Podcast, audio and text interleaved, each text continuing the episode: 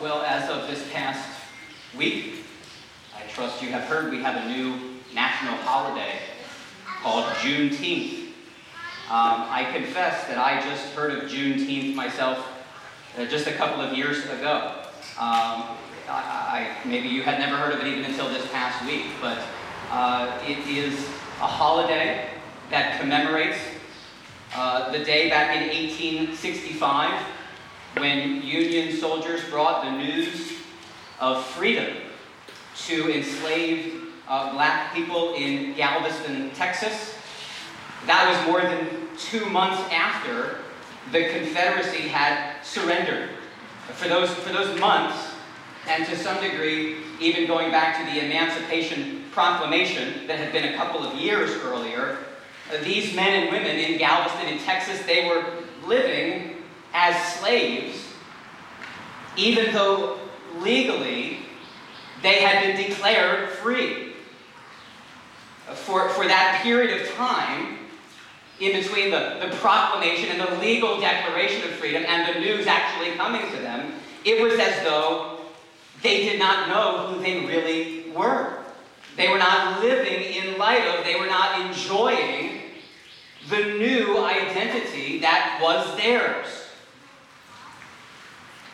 Now, I, I think there is a similar dynamic in our relationship with the Lord Jesus and our experience of the freedom that we have in Jesus through our union with Him.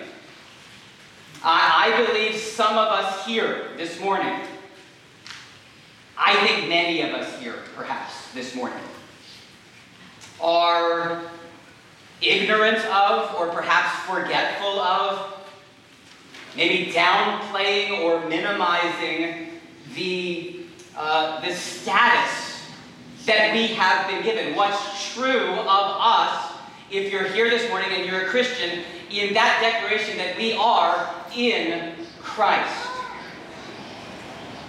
This, this reality of being in Christ, of being united with Christ, of being attached to Him and connected to Him is really the subject of that passage that we just heard read from John's Gospel. Uh, we have been studying this Gospel. We have been, over the past couple of months, in these chapters, uh, chapters 13 through 17 in particular, which chronicle what is known as Jesus' farewell discourse in which he is both comforting and instructing his disciples in the hours immediately before his departure from them. He is soon to be betrayed and arrested and crucified. And as we considered John chapter 14 over the past few Sundays, we saw Jesus' words were filled with comfort. He was not wanting the hearts of his disciples to be troubled. And now it seems as though the disciples are on the move. They've been in the upper room where they had observed the, the Last Supper. You see the end of chapter 14. Your Bibles are still open, and I encourage your Bibles to still be open uh, during this time. Uh, the last statement in verse in chapter 14 says, Rise, let us go from here. So it seems as though Jesus is now on the move with his disciples. And as we move with Jesus and his disciples, he begins to give them further instructions about how they should live with him, even in his physical absence. He's told them plainly that he is going away. But he expects them to continue living on in close communion with him. He expects them to still be abiding in him. That, that's really the dominant, controlling commandment in these verses. Look at verse 4 Abide in me. That's what Jesus is getting at. You can see that by the repetition of the word. Did you notice that has been read? How many times that idea of abiding was drawn out in the passage? This matter of abiding in Christ is, I believe, the key to living a Christian life. So let's, let's think about it a little bit this morning and consider the need for abiding the experience of abiding, and the fruit of abiding. The need for abiding, the experience of abiding, the fruit of abiding. And I, I, do, I have been praying. I am particularly burdened, as I have studied this passage this week, I am particularly burdened that we would come to know this experience more and more of what it means to abide in Jesus. First, we see in this passage there is a need for abiding. If we are to live as followers of Jesus, if we are to bear fruit for Him, which seems to be expected as we read, as we listen to Jesus in these verses, if we're to live as followers of Jesus, we must abide in Him. Look again at verse 4. Abide in me, and I in you, as the branch cannot bear fruit by itself unless it abides in the vine, neither can you, unless you abide in me. Unless we abide in Jesus, who is the vine, he says there, he identifies himself in verse 1 as the vine. Unless we abide in Jesus, we cannot bear fruit. Indeed, Jesus says we can actually do nothing apart from him and abiding in him. You see that in verse 5? Right at the end of verse 5, Jesus says, Apart from me, you can do nothing. Kids, what did you have for breakfast this morning? Did you get yourself some breakfast this morning? Yes, I got yogurt. Some yogurt? What else? I got cereal, maybe? Maybe some eggs? Did you know? Sorry, people, you can tell. Did somebody want to tell me? What? Toast. Toast is a good breakfast. Did you know, kids, that if you went, if you got something, even if you ate breakfast this morning, you can't even eat breakfast without Jesus. He says you can do nothing without him. God's word says, In him we live and move and have our being. He is the one who gives to all mankind life and breath and everything. So even having a piece of toast is not something you can do without him. Now, that being said, that's not actually what I just wanted to say that because it's good that we recognize that you even you're not going to make it home today. You're not going to make it to your vehicle today without Jesus sustaining you. And it's good that we remember that. That's not actually, though, what Jesus means here when he talks about being able to do nothing without him. He's talking here in these verses, he, he's talking about the sphere of, of pleasing him, of glorifying him, as it says there in verse 8. That's what this fruit bearing is about. And Jesus says, without him, apart from abiding in him, you can do nothing to please or glorify God. He, he doesn't say you could bear a little bit of fruit. If you really want to maximize your fruitfulness potential, you should stay attached to me. You could get on a little bit without me. He does not say that. He does not say you'll bear a modest amount of fruit, maybe not a lot, but at least it would have some respectable quality. He does not say that. He says, apart from him, you can do nothing. Jesus is our creator, He is our sustainer, He is the exclusive source of our life as Christians. Without Him, we don't exist. And without Him, we are spiritually dead and helpless and hopeless. We are unable to produce anything but filthy rags if all we have is ourselves. But as we sing so often and so joyfully, we sang it last Sunday, all I have needed, thy hand hath provided. This passage in John 15 is just filled with pointers of what God in Christ has done for us spiritually barren, dead branches that really deserve to just be cut off and thrown into the fire and burned, like Jesus says in verse 6. We see all about what he has done for us. Verse 16 says he has chosen us and he has appointed us that we should bear lasting fruit. Now, in the context of John's gospel, I think that is particularly a statement to the 11 apostles who had been chosen as his apostles. And we see the fruit of their own ministry abiding even in this gathering, even in the gospel going out from this little town, this, this little place where Jesus was gathering these disciples and, and spreading across the globe as it has, even here in Pitman. We see some of that abiding fruit. But we know it is also true what Paul says in Ephesians that we have been chosen, all Christians have been chosen in Christ before the foundation of the world. Ephesians 1 4. And we have been chosen that we might be holy and blameless before Him. He has chosen us. He has, verse 9 says, He has loved us as the. I mean, this is a statement that deserves a sermon or 10.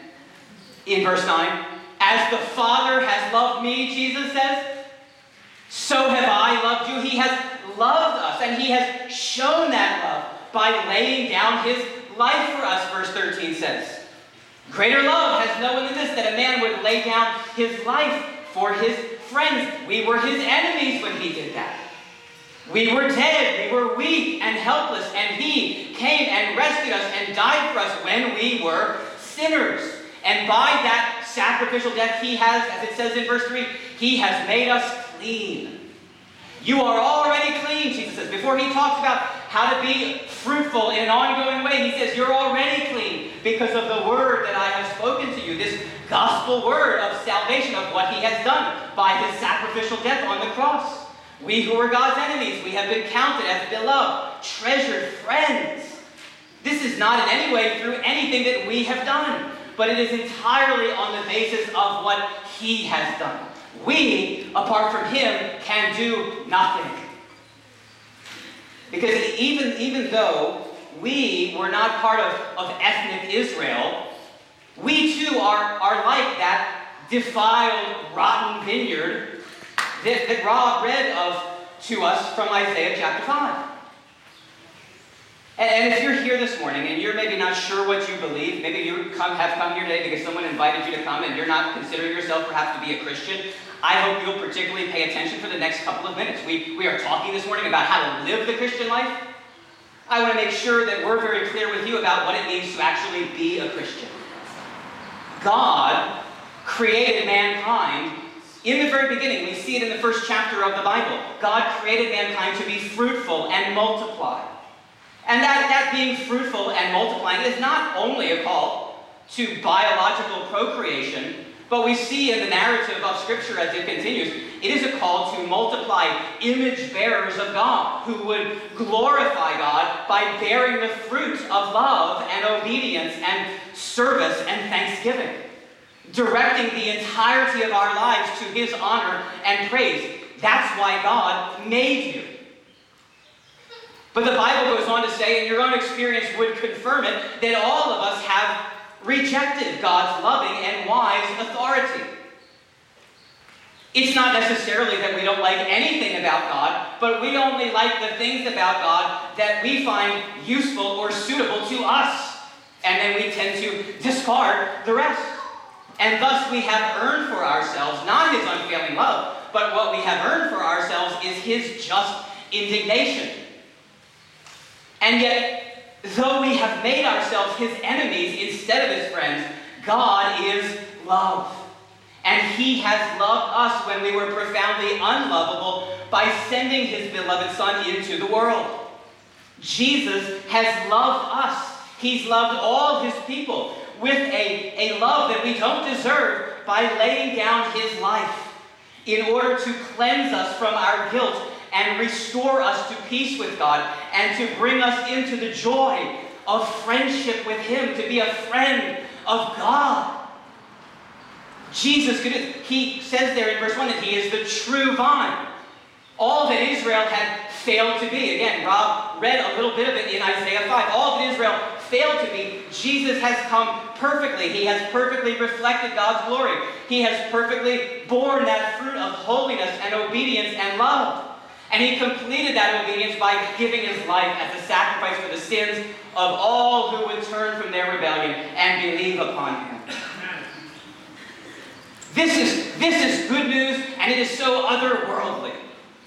Our culture says that your biggest problems are outside of you, and the solutions are found inside of you. God's word says just the opposite. Your biggest problem is within. It is your innate rebellion against a holy and good God. And the only solution is outside of you the mercy of that God, whom you have offended by his sending his own Son, Jesus, to bear the judgment that you deserved. If you have not received that love for yourself, I, I urge you to do that today by believing in him, by repenting of your self rule. If you want to understand more of what I've just tried to explain in a couple minutes, do talk to someone who, who maybe invited you or someone who's sitting around you, or I would be delighted to talk with you after the service. If you have come to know that love, which I know is the overwhelming majority of you, brothers and sisters, thank God freshly for it. Praise God today that the finished work, His finished work, is the sole basis of your right standing with God. If you, if you would come here today and you would lament the lack of fruitfulness in your life, if you would lament how weak you are, how needy you are, if you're troubled by the, the sluggish, stop and start, two steps forward, one step back nature of your growth in Christ, go back to this foundation and remember that apart from Jesus, you can do nothing. Praise Him. Praise Him for it. He didn't come for the healthy, He came for the sick. So if you're aware of your sickness, if you're aware of your weakness and need, Jesus said, He's come just for you. Don't beat yourself up. Don't berate yourself. Go back to the vine and abide in Jesus. Now, what exactly does that mean? Abide in Jesus. Paul, where's Paul? I'm thankful you brought me that towel. It would have been a rough, it would have been a rough, I don't even know where. He doesn't want anything. Thank you, Paul. Because it would be a rough go if I didn't have this right now. What does it mean to abide? That sounds like Christianese, doesn't it? Let's be honest. How you doing? What you know? I'm just abiding in Jesus. We we use that language. It, we don't really use the word abide. I don't think in everyday language, but we'll, it's in the Bible there. And so we, we just got to abide in Jesus. I, we do. but what does that even mean? What do we do exactly? Well, let's talk about the experience of abiding.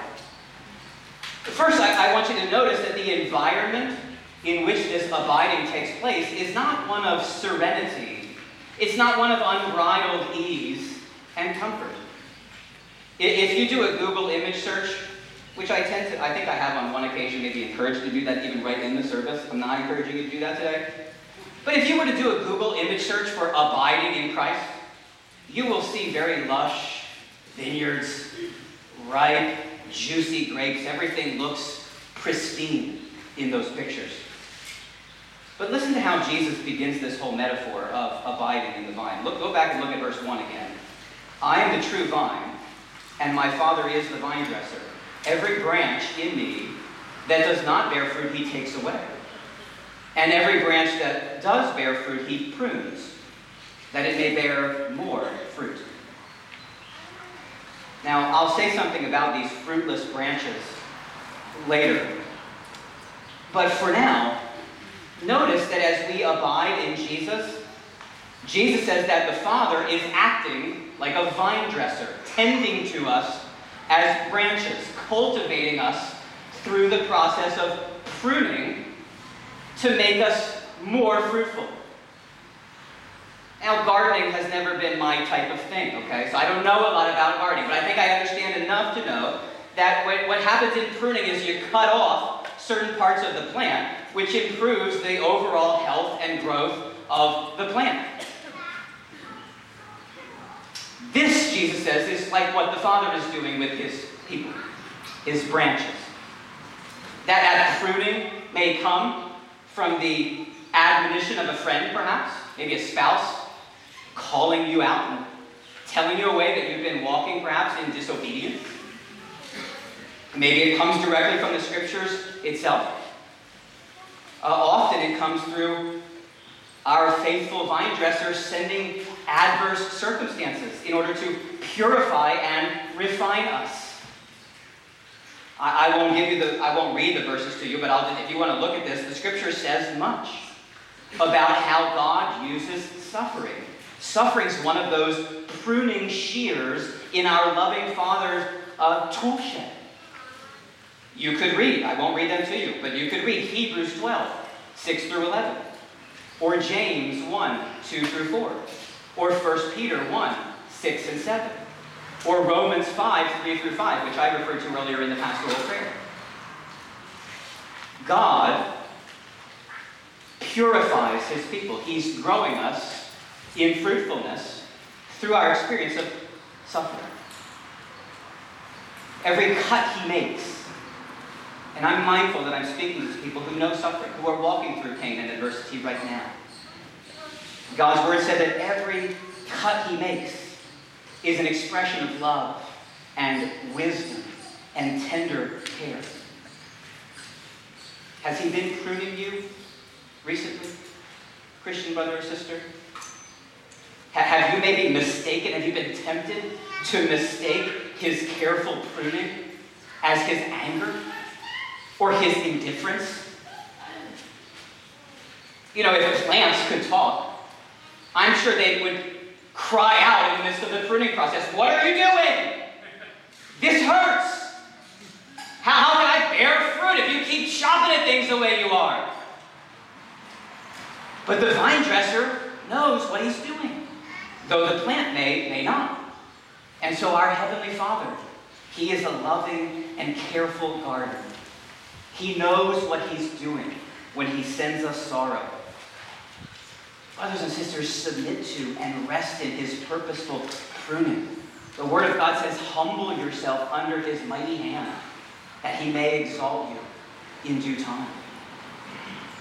If you find yourself in the middle of a pruning season, just come talk to one of us elders, talk to another brother or sister. We'd love to care for you, we'd love to listen to you, pray for you.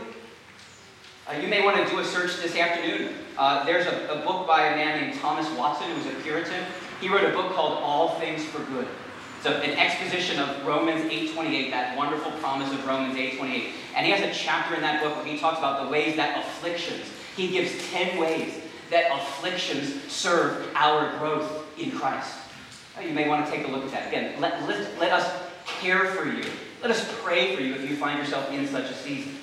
It's in that kind of experience, that experience of pruning, that Jesus is calling us to abide in Him. Now, back to the question what does it mean, really? To abide, the word literally means, and it's, it's used this way many other places in Scripture, just to, to remain, to stay in a place. That's what the word abide means to stay, to, to dwell, to make a home in. To abide in Jesus is to trust in Jesus. It's to remain in close fellowship with Him. It's to commune with Him so that His own life and power and vitality flows like a life giving sap into your life. I, I think the reality of friendship uh, sheds light on what this abiding looks like. A couple of times in this passage, Jesus refers to us as his friends. To, to have Jesus, to abide in Jesus, is to seek his presence and fellowship the way you do with your closest friend.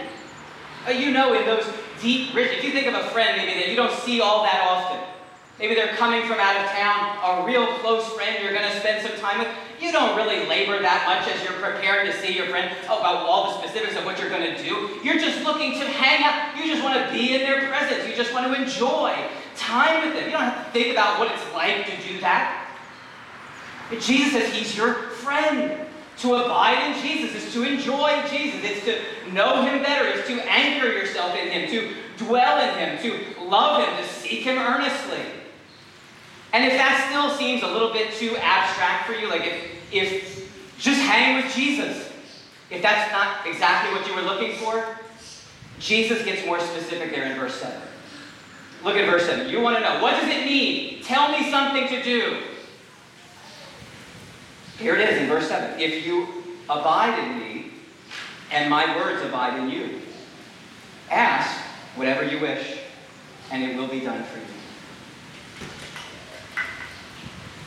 If you abide in me, and my words abide in you, ask whatever you wish, and it will be done for you.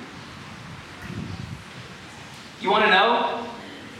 What is that sap flowing between the vine and the branches that, that gives and sustains life and energy and vitality?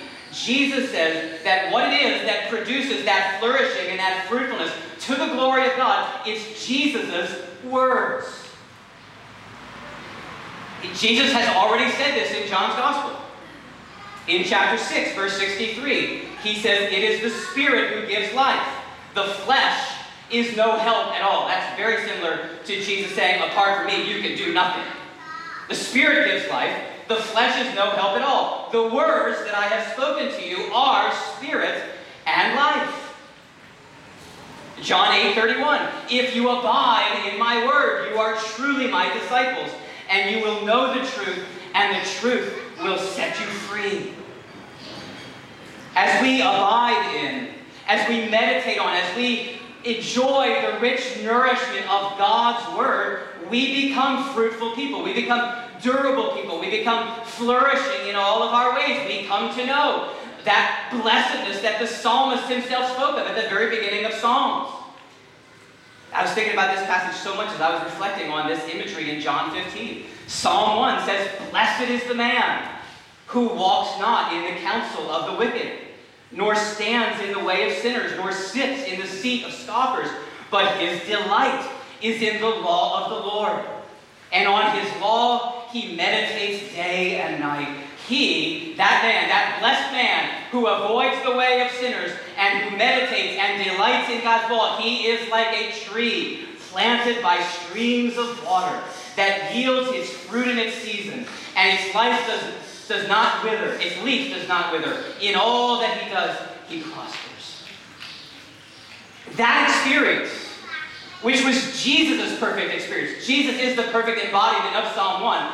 That experience becomes our experience through our union with Jesus. His Word. Not just the red letters in your Bible, not just the words of Jesus, but the entirety of His Word, which finds its fulfillment in Jesus. It becomes a source of life giving, refreshing strength and stability. And all the more when we turn it back to Him in prayer. If my words abide in you, ask whatever I wish. Let me just give you a glimpse of, of what it looks like. Because sometimes an illustration is, is helpful. So you're, let's say you're anxious about something. Let's say you have a health concern that you're, you're feeling a little stressed about, maybe a health concern about, of a loved one. You're a little concerned about it. And so you're reading. You want to dwell in the words of, of Jesus. And so you come to 1 Peter 5:11. To him be the dominion forever and ever. Amen. And you, you dwell in that word and you think about this dominion of Almighty God, whose kingdom rules and reigns over all, and you know that that same dominion is the dominion of Jesus. Jesus is the one who is exalted and seated at the right hand of God, far above all rule and authority and power and dominion. He has dominion over all things. And you know, because he laid down his life for you to make you his friend, you know he's exercising that dominion for your good. And so you, you dwell in that. You think about that. You're praying, oh, Father, help me. What, what have I to fear? What have I to dread leaning on the everlasting arms of the one who has the dominion forever and ever? And you ask him, Father, do this. Help me to live in the confidence and the freedom and the joy and the fruitfulness the peace and contentment that comes from knowing that yours is the dominion forever and ever. Amen. And we are so needy, and so we bring our prayers, and we need to do it again and again and again. But we see that His Word is a never ending supply of nutrients that we might grow and that we might bear fruit for Him. That's what it means to abide in Jesus and have His words abiding in you and praying that you would become a fruitful person. If you would wonder, how is your abiding in Jesus going? Like, how are you with your abiding in Jesus? Ask, how is your abiding in God's Word? How is your appetite for the Scriptures? Because it's in the Scriptures that we find life. Psalm 119, 25, my soul clings to the dust. You ever felt like that? Feel like that this morning? No one's going to raise their hand on that, but you go through seasons where it feels like your soul is clinging to the dust, what do you do? You pray. If you got no feeling at all, you can still speak the words, My soul clings to the dust, Father. Give me life according to your word. Give me life. Course, that's in the Bible. That's in the Bible for your seasons of feeling like your soul is clinging to the dust. And he bears fruit through that.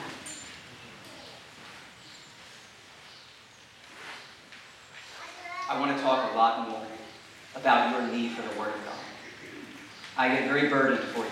I may have said this recently, I'm not sure. I'll say it again, I'll keep saying it. I get very burdened for you when I talk to members of this church, in particular, because you're the ones I'm particularly responsible to give an account for. When I talk to members of this church who are very eh, about your intake of God's Word, you can't live. You can't live without God's Word. I know it's hard. I know there are seasons in life where it's really hard. But if you had time to eat today, you have time to feed on Scripture. That's not me talking, that's a godly man named Job. I have not departed from the commandment of his lips. I have treasured the words of his mouth more than my portion of food. Job 23, verse 12. Brothers and sisters, feed on the scriptures. If you're struggling to be in the Word, please, I'm not going to condemn you. I'm not going to berate you. I want to help you. I want to help you feed on Scripture because you can't live and bear fruit and abide in Jesus without His Word. We want to feed on His Word. We want to speak His Word to others. I could go on and on here, but we need to move on to the fruit. Is that loving one another? Is that encouraging one another? That is the fruit he speaks of here, the fruit of our abiding in Jesus. Notice in this passage, Jesus does not command his people to bear fruit, but he actually promises that it will be so. Three times he says, look at the end of verse 2. Every branch that does bear fruit, he prunes, that it may bear more fruit. Verse 5 Whoever abides in me and I in him, he it is that bears much fruit. For apart from me, you can do nothing. Verse 8 By this my Father is glorified, that you bear much fruit, and so prove to be my disciples. Now I could conclude this message, I could, I could, I could come down here and land the plane by elaborating on exactly what this fruit is. And you know, its quality and its quantity. clearly, the passage speaks about love for others. It says that a couple times. We just heard about that call to love one another back at the end of chapter 13. We could talk more about that. But I, I just don't think that that's what you need most this morning. If you want to think more about what is that love, what does that fruit look like, I'd encourage you, as I often do, to consider those one another commandments that are found all throughout the New Testament. I, I prayed through a number of them earlier in the service. You could read the Sermon on the Mount this week. You could read Ephesians chapters 4 and 5 and 6. Uh, you could read the book of Proverbs. You could read many things in God's Word to, to help you think about that rich fruit that arises from our union with Jesus. But I think what I really want to make sure you grasp before I sit down this morning is that if you are a disciple, if you're abiding in Jesus, you will bear fruit in his glory. I want to make sure that you have that expectation. Verse 8 of John 15 is not some wish dream. It is an expectation that Jesus has for his disciples. By this is my Father glorified, that you bear much fruit, and so prove to be my disciples. Is that your expectation? Christian brother or sister? Is that an actual practical goal of yours? In Jesus, through union with Him, you are supposed to be fruitful. If you are abiding in Him, you will be fruitful. And I just want to make sure, I want to make sure that you understand that, that you see that in God's Word. I don't I've said this a lot of times. Don't, don't I say this a lot? I, I get loud. I'm yelling. You should never listen to me or think what I'm saying to you is accurate or true because I'm loud. I want you, that's why I told you to have your Bible open. It seems to me, in this passage, and there are others, that Jesus is expecting. He is not expecting you to just read this passage and say, I can't bear fruit, but thank God I'm forgiven. That does not seem to be Jesus' expectation. But it seems to me that perhaps many uh, Christians, maybe some of you in this uh, gathering right now, you don't really think that verse 8 is attainable. You tend to dwell more in Romans 7:24. Wretched man that I am, who will deliver me from this body of death? And I'm just saying, uh, Romans 7:24 should not be your life verse as a Christian. Maybe consider John 15, verse 8, as a life verse. Because Jesus is saying here that fruit is an infallible indicator of faith. Now, let me give the necessary qualifications to what I've just said. We may not assess our fruit rightly. We may not feel particularly encouraged about the amount of fruit that we see in our lives. We are promised nowhere in Scripture that we will attain perfect fruitfulness this side of, of glory. But Jesus' word stands. If you're in Christ by faith, you will bear fruit. In fact, there is a strong warning here, isn't there, to those branches that would be in the vine in some way, but not bearing fruit. Right? I said we would come back to this, verse 2. Every branch in me that does not bear fruit, he takes away. And if we wonder, what is that taking away? He explains it more in verse 6. If anyone does not abide in me, he is thrown away like a branch and withers. And the branches are gathered, thrown into the fire, and burned. Now, these warnings do not speak of a genuine disciple of Jesus falling away and finally being lost. Uh, John's gospel is especially clear in communicating that those who have truly given, been given new life by God's Spirit will persevere to the end, and he will not lose any of those whom the Father has given to him. This passage is warning of a, of a superficial kind of attachment to Jesus an attachment that you all should earnestly consider. Whether this superficial attachment may be the one that you are walking in, where you're involved in religious activity and perhaps appear to be one of Jesus' people in certain ways, but it shows itself finally in fruitlessness and ends in eternal judgment. I would say Judas is one such example that we have right there in John's Gospel. He was around the people of Jesus. He did some things that made it look like he was a disciple of Jesus, but he wasn't truly attached. He wasn't truly in the vine. Looked like he was, but he wasn't. And he was broken off and, and burned. If such warnings are troubling to you, if they produce some unrest in your soul about whether you are in fact Jesus' disciple, I'd actually tell you that you shouldn't be terrified if you do feel. If you have some uncertainty, don't put, don't suppress that feeling or that thought. Speak to somebody. If you're not sure that you're bearing fruit and proving yourself to be his disciple, proving doesn't mean you be, or show him that you're good enough to be a disciple. It means demonstrate that you are in fact a disciple. If you're concerned about fruitfulness in your life, speak to another brother or sister. Speak to an elder in this church. Let us counsel you. Let us care for you. Let us pray for you. Don't bury. Is it bury or bury? We were just talking about this. See, we, I just this came out of my mouth. Don't bury that, that sentiment. Talk about it. Be sure. It's important. And do go back to the foundation, brothers and sisters. Go back to the foundation. Your fruit is not what saves you. Jesus saves you. Right? Has that not been very clear in this passage? As the Father has loved me, so have I loved you. Greater love has no one than this, that he laid down his life for his friends. He did that for you when there was no fruitfulness in your life.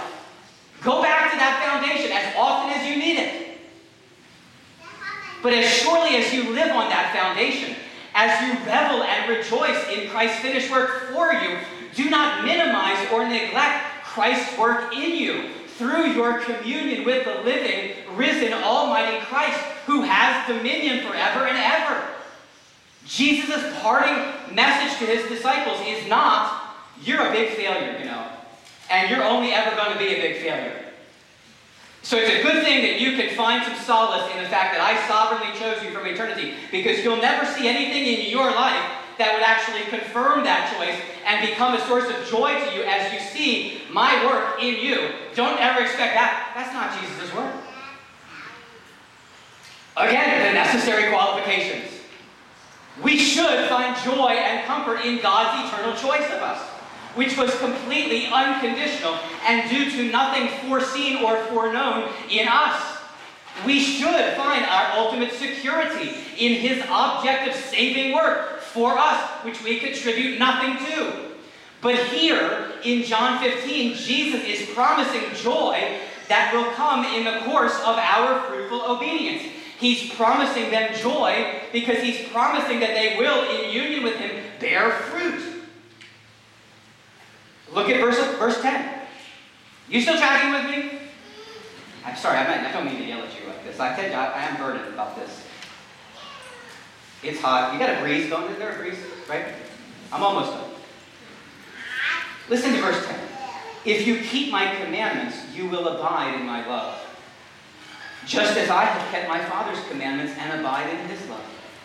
These things I have spoken to you, that my joy may be in you, and that your joy may be full. Kids, I think you can actually help your parents understand what I'm talking about here.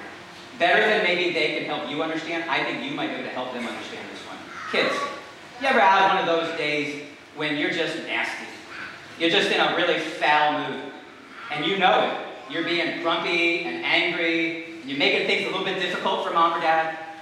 You ever had one of those days? Yeah. Okay, praise the Lord for honest young men and women. Do you, do you know, do you, do you think on those days, I wonder if mommy and daddy are going to kick me out of the house and not let me be their child anymore? You don't think that. You don't think that. You know your parents love you. You know you're secure in their love. But you do know also, don't you, that when you don't have one of those nasty, cranky, awful days, but you're just really loving your your parents, you're enjoying them, you're doing what they're saying, and you're you're going doing you, you know it's it's kind of more enjoyable. You really experience their love and their delight and their happiness in you when you're when you're doing what they ask you to do. You know that? Uh-oh, they don't seem to know that necessarily well. And that's a little picture. I'm not talking about uh, salvation by works here. I'm saying Jesus has given us joy. He's promising us joy as we walk in his ways. It's not oppressive or burden, burden, burdensome to be told, hey, keep my commandments. They're for our good. They're for our joy. He says it very, very clearly in, in verse 11. These things I've spoken to you, I've spoken that my joy may be in you and that your joy may be full. And you know fullness of joy, you know fullness of relationship when you're walking in the way of the one whom you love. This is how I fear some of us maybe are living in that pre Juneteenth realm of not understanding who we are or what's true of us in union with Jesus. When, when, when we are always talking as if our Christian experience is, I'm such a wretched man, but praise God, salvation is by grace through faith. I, I, I don't think that's what Christian maturity always sounds like.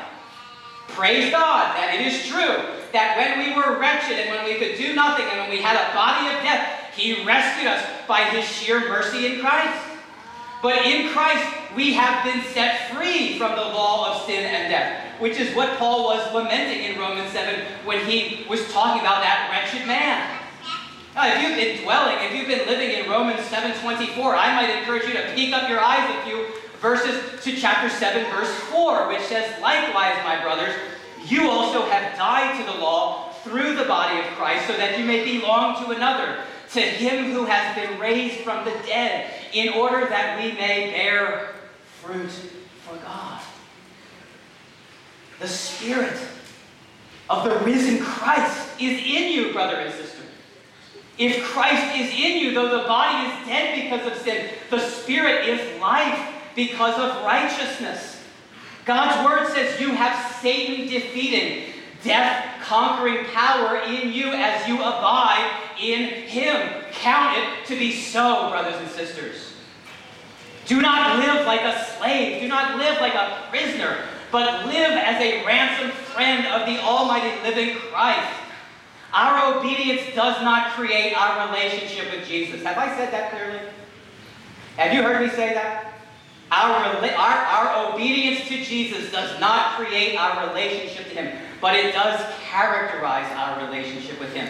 And that is for our joy because His commandments are for our good. Every disciple of Jesus can always be fruitful through our union with Christ as our life giving vine. I know I've just been talking a whole lot. Thank you for your patience. I'm going to wait for this motorcycle to go by. I'm going to say that line again because that's really what I want you to get. I've tried to do a lot of biblical explanation to help you understand this sentence. Every disciple of Jesus can always be fruitful through our union with Christ as our life giving vine.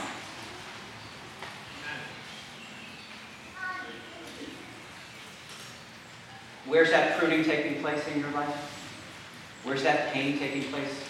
What are you looking out in the week ahead that has you uneasy, that has you fearful, that has you angry, that has you depressed? Every disciple of Jesus can always be fruitful through our union with Christ as our life-giving vine. We're about to sing a song that we love. I think it's a song we love to sing. He will hold me fast. And we're going to sing, He'll not let my soul be lost. His promises shall last.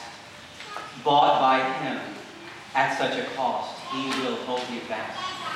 His promises will last, brothers and sisters. And that includes His promise that you will bear fruit and so prove to be His disciples to the glory of God the Father. So dwell in this love, brothers and sisters. As the Father has loved me, Jesus says, so have I loved you. Abide in my life. Love you, brothers and sisters. Let's pray.